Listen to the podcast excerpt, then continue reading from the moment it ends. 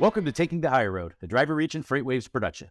I'm your host, Jeremy Reymer, founder and CEO of DriverReach, a modern recruiting and compliance software solution. On this show, I interview industry experts and thought leaders who bring their insights to the driver lifecycle as we discuss the industry's greatest challenges driver recruiting, retention, and compliance. I appreciate all the positive feedback on the show. Please remember to rate and review Taking the Hire Road, whatever platform you use to listen. This week, it's my honor to host a great friend from my earliest days in the trucking industry, someone I feel like I've, I've grown up with in the industry uh, alongside, you know, for the past 15 plus years. Uh, a great leader and a great family man with a genuine heart of gold, president and CEO of Bestway Express, Eli McCormick. So glad to have you on the show, brother.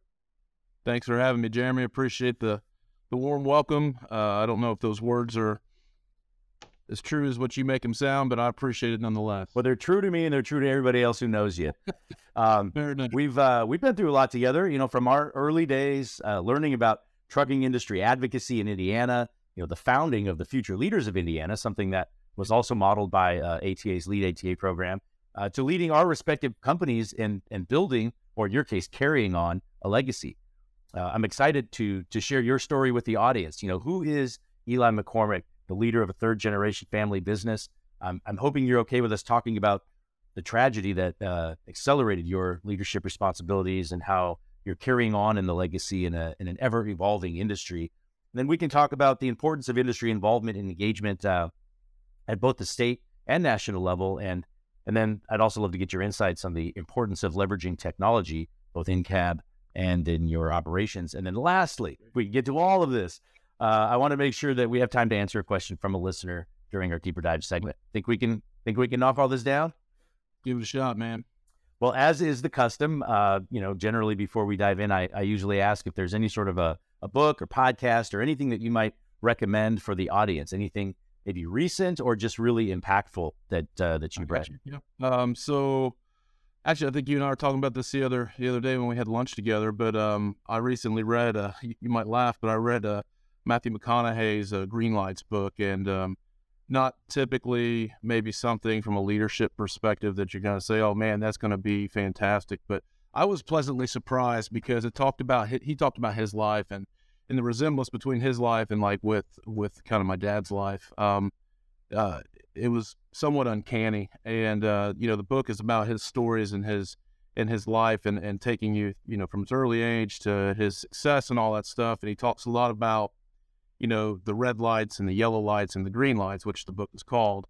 And, um, you know, it talks about green lights being the positive things in his life, and it talks about the red lights, uh, you know, the things that, you know, like in my case, a lot of tragedy and, and my story and stuff, and how do you turn that to a positive? So I was intrigued by that one. That was a good read. Uh, it's, it's it's also on Audible, so if you want to hear Matthew McConaughey and his Southern drawl read his own book to you, that's that's that's a good one. Uh, the one I'm reading right now is called Leadership in Turbulent Times. It's a it's a Pul- Pulitzer Prize uh, book. It's it's pretty good. I'm about halfway through it, but it's um you know it follows I think five or six presidents uh, sees and it talks about the challenges that you know they they went through during their times of, of challenges and and uh, you know turbulent times and I think it reflects very well right now because um, my company specifically and I know a lot of others out there you know kind of on their their way through you know these turbulent times that we're going through right now. You know, dealing with a you know a pandemic, and now we're you know starting to see some recessionary you know issues that are coming on, and so it, it's it trucking always has its its challenges to say the least. So this has been kind of a good one to kind of look at some of the leaders of our our uh, you know country in the past and and kind of how they've they've handled some of these times. So it's it's kind of intriguing. Like I said, I'm about halfway through it, but I'm, I'm enjoying it. Yeah, a couple of great recommendations. I'm not familiar with uh, Green Lights, but I've I wrote that down, uh, especially for no other reason. I just want to hear that uh, Southern drawl, yeah. right? And then yeah, it's good. It's, it's, funny. It's a good one. It's a quick read. Now the other the other one uh, that's written that's Doris Kearns Goodwin, and yep. I and I've read that and I love it. Uh, in fact, I think I've mentioned it on the show before to a few uh, listeners, and um, and I love history, right? And so, yeah, that's a great one. I think you'll really like that. So anxious to hear your your thoughts uh, on the other side of it. Uh, take us take us down memory lane, if you will. You know, how how did Bestway Express come to be? Yep. So uh, Bestway Express, we were formed in 1981, but roots go a little bit deeper than that. My grandpa, uh, you mentioned I'm third generation. That is accurate. My grandpa was in it much earlier than that. He started in the 1940s. Um, he grew up on um, a farm just south of our town. We're located in Vincennes, Indiana, which is in southwestern Indiana. And my grandpa was a farm boy. Um, my great grandfather was actually the, the Secretary of Agriculture under Truman, believe it or not. So when my grandpa, my great grandpa was in Washington, D.C., my grandfather was uh, tasked with taking over the farm. And, and in doing so, he fell in love with uh, heavy equipment, more specifically trucks and hauling produce. So he got his start in the 40s into the trucking world, hauling produce up into the Chicagoland uh, area. And um, fast forward into the 50s, uh, he purchased uh, uh, a little bit different side of the business. He got into the dealership side of the world, and um, he held the dealership for a little, almost 60 years before we sold those in the early to mid 2000s. And um, during that time as well, he had an opportunity to get into the the LTL world and uh, he purchased uh, an LTL company and held it for I want to say probably 20 years or so. He sold right before deregulation, and um, so that was in I want to say mid to late 70s. So really kind of pushing the bucket on that. Um, at the time of of kind of when we became a company as Bestway Express, my father uh, was home um, from from school trying to get into veterinarian school at the time and he was running the parts departments for my grandfather's um, dealerships. And uh, 1980 rolled around. We went through a recession, you know, like we were talking about a minute ago. Um, went through a recession. We had a local uh, farmer who had recently purchased three or four trucks off of my grandfather's dealership here locally, and unfortunately was unable to um, fulfill, you know, that order. So my grandpa repossessed the trucks, and he took his um, authority for payment and about a week later, you know, because he had he had some choices to make. You know, do I try to resell the trucks? Probably to lose money on it, or do I take the authority and try to do something with it? So at the time, like I mentioned, my my dad was running the parts department. Uh, I have an uncle who uh, at the time was working out in I believe North Carolina for uh, FFE, believe it or not, and um, I'm not quite sure what he was doing, but I think it was something to do with either driving a truck or doing something in the warehouse um, for them. And uh, so Grandpa kind of had this epiphany like, hey, I've got all the mechanisms to do this. I've got uh, two sons who are interested in doing it. And so I think we should do it. So he called my dad into his office about a week later and said, Mac, hey, I want you to do this. I want you to start this trucking company. Here's here's the trucks that we have. Here's the authority. And basically, Dad said, okay. So uh, my uncle Pat, who is uh, still in the business, he he moved home and uh, they started uh, Bestway Express in 19- 81. We began, um, so so my grandmother's side on my dad's side that we've got ties. She's got ties. She's from Jasper, Indiana, and Jasper, Indiana, is known for uh, the furniture, uh, their furniture making and building and stuff. So at the time, they were shipping a lot of that furniture out to the East Coast. So Bestway got to start by hauling uh, furniture out to the East Coast cities like New York City, Philadelphia, Baltimore. Um, you know, city, big cities like that, metropolitan areas, and then they were they were tasked with hauling raw trash back into central Indiana. Um, so that was the early days of Bestway Express. Um, if you fast forward just a few years later, we had a local um, facility here in town, that, which was the Johnson Controls automotive plant.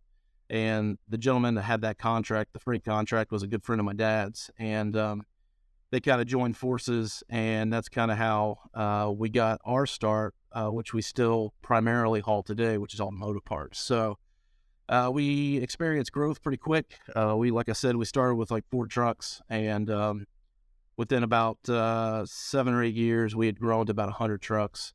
Um, started with the contract here in Vincennes with the automotive stuff, and then we went down to Western Kentucky, which is uh, over in Cadiz, Kentucky at the time. There's a Controls facility there. Uh, we grew another probably 50 or 60 trucks in that operation. And then just a few short uh, years later, we ended up over in Eastern Kentucky, in Georgetown, Kentucky, uh, at the Johnson Controls facility there, where we grew another 50 or 60 trucks. So that is kind of uh, the footprint which we still have today. Uh, home base is here in Vincennes, Indiana, which is southwestern Indiana. Uh, we've got we've got a hub in Western Kentucky now. It's it's moved just a few miles away from Cadiz into Hopkinsville. Um, and then also we still have our hub over in Georgetown, Kentucky, which again is in Eastern Kentucky, which is Toyota World. So um, that's kind of who we are. That's what we do. Today we're operating about 225 trucks ish. Um, got about 450 trailers. Uh, still predominantly are hauling automotive parts. It makes up about 75 to 80 percent of our business. Um, last few years, like a lot of companies have done, uh, we've gone out. We try to diversify a little bit. Um, so about 15% of our business, about 12% of our business, uh, we haul bourbon and spirits out of the Louisville, uh, Kentucky market, uh, which has been very good for us. And then uh, we've recently kind of gotten into some quite a bit of uh, diversity. See, your uh, your father, you mentioned him, Mac, was leading Bestway Express, and in fact was about to become the ATA's chairman. Correct. Yeah. Tragedy, um, you know, tragedy struck in in May uh, 2006 as as the small plane he was flying crashed, and I think you and I first met. I mean, within a month or so after that, and I remember talking to you about that, and just and really empathizing with with what you and and your family were going through. Do you mind, or can you share, you know, just what what that tragedy or how that tragedy, you know, uh, altered your trajectory in the business as as the youngest of Mac's three sons, who all work in the business today, right? Yep. Yep. Yeah, so I'll back up a little bit. So um, I graduated from Indiana State University in May of 2006, and for years prior, um, you know, it's a family business, so you can imagine how that goes. But for years, our, our father would always say, "Hey, um, you don't want to come back and do this. You know, you don't want to do it. It's too stressful. It's you know, it's it's got its qualms, but it's also rewarding and stuff." I think reality, he probably thought we were going to come back and screw it up. So, um, you know, we kind of had that in the back of our heads that, you know, we were probably going to go do something else. So as graduation was approaching for me and out of college, I was looking at other options and had some other stuff on the table. Much to my surprise, about a month prior to me graduating, uh, my father came to me and said, Hey, um, we just bought this third party logistics company. We're looking for salespeople. I think you'd be good at it. And I said, Well, uh, I've got other options on the table. So what are we talking about? I think that kind of like made him take a step back for a minute, you know? And, uh, but ultimately we worked out a deal and what I told him was, hey, I want to learn the business from the inside out if I'm going to come into sales. So put me in operations and then I'll eventually go into sales for you. He said, that's fine, but I'm going to give you six months to do it. So I started back, um, well, we're getting close to 17 years. Uh, I think next week will be my 17th year anniversary. But um, I started back in May of 2006. Like you mentioned, Dad was the incoming chairman of the uh, American Trucking Association. Uh, he was supposed to be uh, inaugurated in October, and about a week prior to that, he was on a speaking engagement up in Wisconsin. Um, amongst all of his, you know, uh, business successes, he was also a pilot, um, as was my grandfather. And so to get to that meeting, he was on a time crunch. So he, what he did was he had flown from, he had flown from uh, our local airport, uh, his personal plane up to Indianapolis, called a commercial flight to Chicago, then drove up into Wisconsin to do a speaking engagement. And um, obviously, on the way back, same same scenario, just in reverse. Well, when he got from uh, Chicago back to Indianapolis, they sat on the tarmac because of a mechanical issue, or weather had moved in, or, or they couldn't get the you know the the gate to come pick him up off the plane, or whatever it was. But he sat out there for about 45 minutes, and uh, by that time, weather started to move in, and he had the option to you know, to drive home from Indianapolis, which is about a two and a half hour drive, or to fly his plane, which is about a 27 minute flight. Um, so ultimately, he chose to do that. Dad had been a pilot since he was 16, so it wasn't like he was new to it. He was 55 years old uh, at the time of his death, and um, that's kind of how it went down. He had, gotten back all the way to Lawrenceville, weather had moved in, made his first approach. Um, you know, the, had kind of come down on the clouds so low that he had to pull back up and then you know come back around and and you know we don't know for sure, but we're 99% sure that you know when he was making his his pass back around to to reland that it uh, suffered from, suffered a heart attack and you know the plane climbed in altitude, speed didn't climb, ultimately plane stalled out, and that was it. Um, at the time, like I said, that was in October of 2006, so I was almost to the date of him telling me, "Hey, you got six months to learn what you can. Then I'm putting you out on the road to do sales." Was about the time uh, that accident happened. So, you know, it, it's alarming. You go from being a 22 year old kid that, you know, at the time, uh, absolutely knew nothing about trucking, um, just graduated college, had six months of experience in operations, which really just at that point, you're still learning lingo, you're still learning, you know, culture, you're still learning all those things that, um, you know, it takes time. And um, I woke up the next day and it was, oh my gosh, I'm no longer just a kid in operations now. You know, and it may sound dramatic, but now I have the responsibility of close to 400 lives um, at the time. responsibility for making the right decisions and, and doing the right things and and all that. So it was a lot. Um, it definitely made me grow up quick. Um, you ask about you know what effect that has you know on such a young young person is trying to figure out. I don't know that I ever really properly took the time to grieve just because he didn't have time to do it. Um, but I'll tell you, the most fortunate part about the whole thing is that I had strong leadership in in the organization at the time. So it wasn't, although I was putting those pressures on myself because I thought I needed to do that. Um, I probably really truly didn't need to because I had we had strong leadership in, in the organization at the time and ones that were willing to fill the gap until myself or one of my brothers was ready to step up and, and do this thing. So uh, kudos to them. Um, for doing that because not everybody would do that.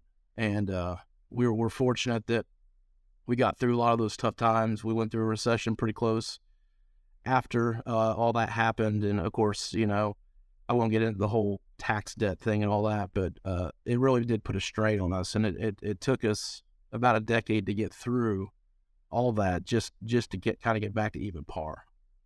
So lots of challenges. Um, it was a wake up call for me. Um, that you know it was funny like when i was interviewing with my father he's like well what do you want to do i'm like yeah you know yeah. i said well i don't really need a career you know i'm still young and all that stuff and then it's funny just how it works out six months later it's like you're thrown into the lion's den and it's it's definitely a sink or swim moment you know you guys probably seen the movie tommy boy I really felt a lot like you know chris farley in that movie a lot of my life in my early to mid 20s you know traveling around the country trying to save the company and all that stuff but uh you know, all joking aside, I again, I just I want to thank the people who are here that had the leadership, you know, to um, step up and fill fill that void and, and and get us ready to take this thing over, you know, a few years later.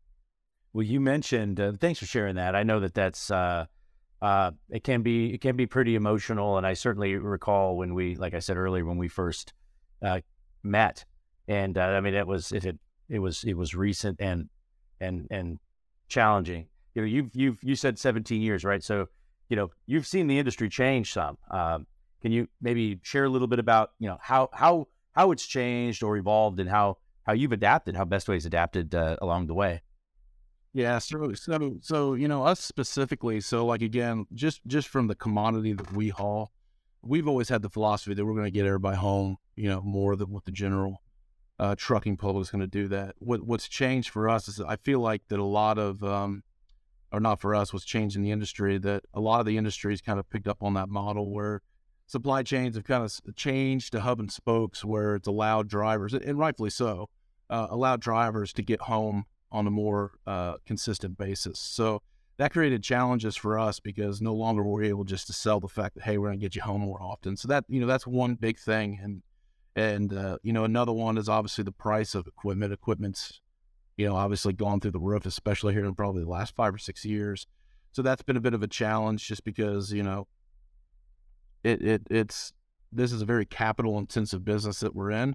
Um, a lot of people don't understand that um, until they really start to look at it. So, you know, when equipment goes up, you know, rates and everything else, you know, kind of have to go up too uh, to kind of follow suit. And, you know, consequently, maintenance can pick up as well. And so, so that's a big change. Um, the things that really haven't changed in our world is how we treat drivers and how we treat employees. Um, you know, maybe in the industry, it used to be a numbers game where it's like, you know, not to pick on bigger ones because I don't necessarily think it's just the big ones doing it, but a lot of times, you know, just from a re- recruiting and retention, you hear it all the time that, oh, well, so and so lied to me and so and so did that. You know, we've we've kind of hung our hat on the fact that we're probably honest to our detriment to sometimes, you know, uh, where we're not trying to sugarcoat things. We're trying to tell them, trying to give them a real experience stuff. So that hadn't really changed on our end.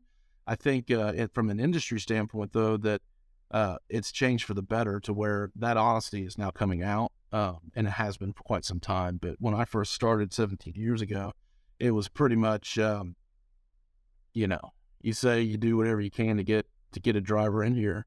Uh, I feel like that's changed for the better, definitely.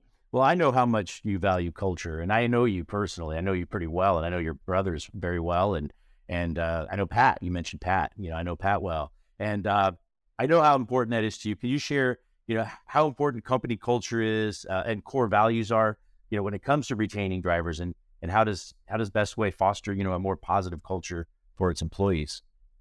Yeah, so that's a hard, you know, that's a hard thing to capture. I kind of mentioned a little bit about as far as you know, how do you differentiate yourself from the next guy? You know, a lot of a lot of uh, companies in this industry are, are family owned and operated, and we're no different. Like I said, we're third generation, so you know, we kind of hang again, we hang our hat on that. But how do you differentiate differentiate yourself from that? So about six or seven years ago, um, had a young lady approach me about doing an internship for us, and I'm like, okay, well, what do you you know, what do you want to do? She said, well, you know, I'll learn anything and everything you can about business and all that stuff. Said, oh, okay, let's talk about it. Once you come in, let's have a conversation. Well, she did that. And, you know, I, I recognized pretty quickly with her that, um, A, she's younger, right? Um, so she, she knows the technology piece a little bit better than what anybody else in this company did. Most of, most of our employees here have been here for quite some time. So, um, not all, but, you know, obviously, even myself included, you know, you got 17 years under your belt, you're starting to get up in in the age, you know. So so technology, um, specifically like social media, um, isn't necessarily one of our fine suits or wasn't prior to that. So so bringing bringing her on to take over that uh, was a huge success for us because we're not real good about patting ourselves on the back. We do the right thing, um, always. I mean, we that that's kind of our motto: do the right thing always and uh, but we're not always so good about telling that story. And I think as as a whole, as industry as a whole, I think the industry is kind of the same way. So bringing her in to kind of capture some of that stuff and, and kind of the, you know, just illustrate and and picture frame some of the things that we actually do well, uh, especially for our employees and our drivers, has been a big key. Um, you know, some of those things, you know, we're no different than anybody else, but you know, we make a big deal about Driver Appreciation Week. We cook every, you know, every every day, morning, lunch, dinner. Um, scenarios and, and different locations as well. Um, you know, we, we recognize uh, drivers on a monthly basis, uh, you know, uh, through through uh, our safety platform uh, that we use uh, with our dash cams and stuff like that. So culture is a big thing, but the biggest thing for us is, you know, we reckon this is kind of my dad's thing, you know, and, and, and I'm trying to take it on as well. And I've done pretty well with that, but you know, we've got an open door policy here, and more so than just telling the drivers that, hey, you've got a voice here, showing them that they have a voice has been probably the biggest thing that we've been able to do. So, with the exception of right now, my door is closed, but for the most part, my door is open all the time. So, if in, in, at any rank, if anybody wants to come in and have a conversation about what's going on, it's an open invite to do so. Um, and I think that's important. It don't matter what it doesn't matter what size of a company you are. Um, you, gotta you gotta keep that that level uh, available. You know, um, and, and transparency is key, whether it's good or bad or indifferent. You know, I think communication with uh, with all your employees is important, but especially the drivers because they're out there. You know, they're out there on the road on on a daily basis for hours at a time, and you know they're they're going to resonate with the last thing that was said to them, whether that's good or bad or indifferent. You know, so so our, our big thing about culture is, you know, always into conversation, especially in operations, or it could be in, you know, accounting or with the shop. Don't don't don't leave the conversation with an angry tone or, you know, you know, telling a driver to go get bent or whatever. You know, you, you can't do that, right? right? And um, so I think we've done a pretty good job about that. Well, now we've got a couple minutes left, and I've got two questions. One, uh, including the deeper dive question. So so, uh, switching gears a little bit, I want to talk about industry involvement and engagement uh, for a minute because I mentioned earlier that you and I were part of the. I think there were like eight to ten uh, other young leaders in Indiana uh, that formed, you know, future leaders of Indiana, and uh, it was the right time for all of us. You know, we we we've all been super close ever since, and and I say all the time how great relationships you can build in this industry. You know, the relationships that can last a lifetime. How much how much of an impact would you say? That personal involvement in the industry at the IMTA as well as TCA and ATA, how much did that help you as a as a young leader? Well, so jumping in, I mean, jumping in at, at the age of 22, like I said, I didn't know anything, right? So it was key for me. So we, let's talk about the, you know, the young leaders group that we've got. And, um, you know, it was key to me to be in a room full of full of uh, you know guys and gals that maybe not in the same boat, but cl- close to the same age, close to the same demographic that are kind of up and comers of of their companies and stuff like that. So early on, like you said, within a year, I think of uh, me coming on to here. Um, let me get a drink. Um,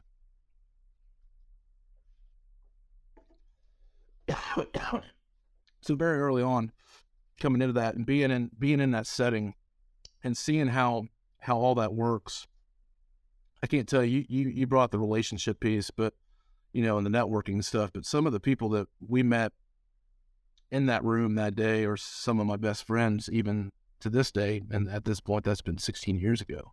Uh, I talk frequently to a good handful of those people still, yourself included, um, today. And then on a national stage, I was I was part of um, TCA's young group before ATA's group came on, and same thing with that.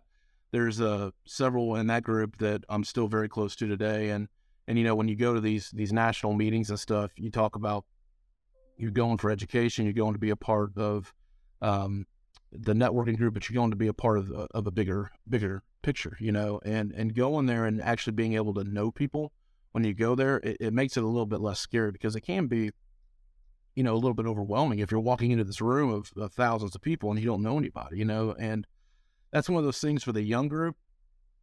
You know, I think that's the key.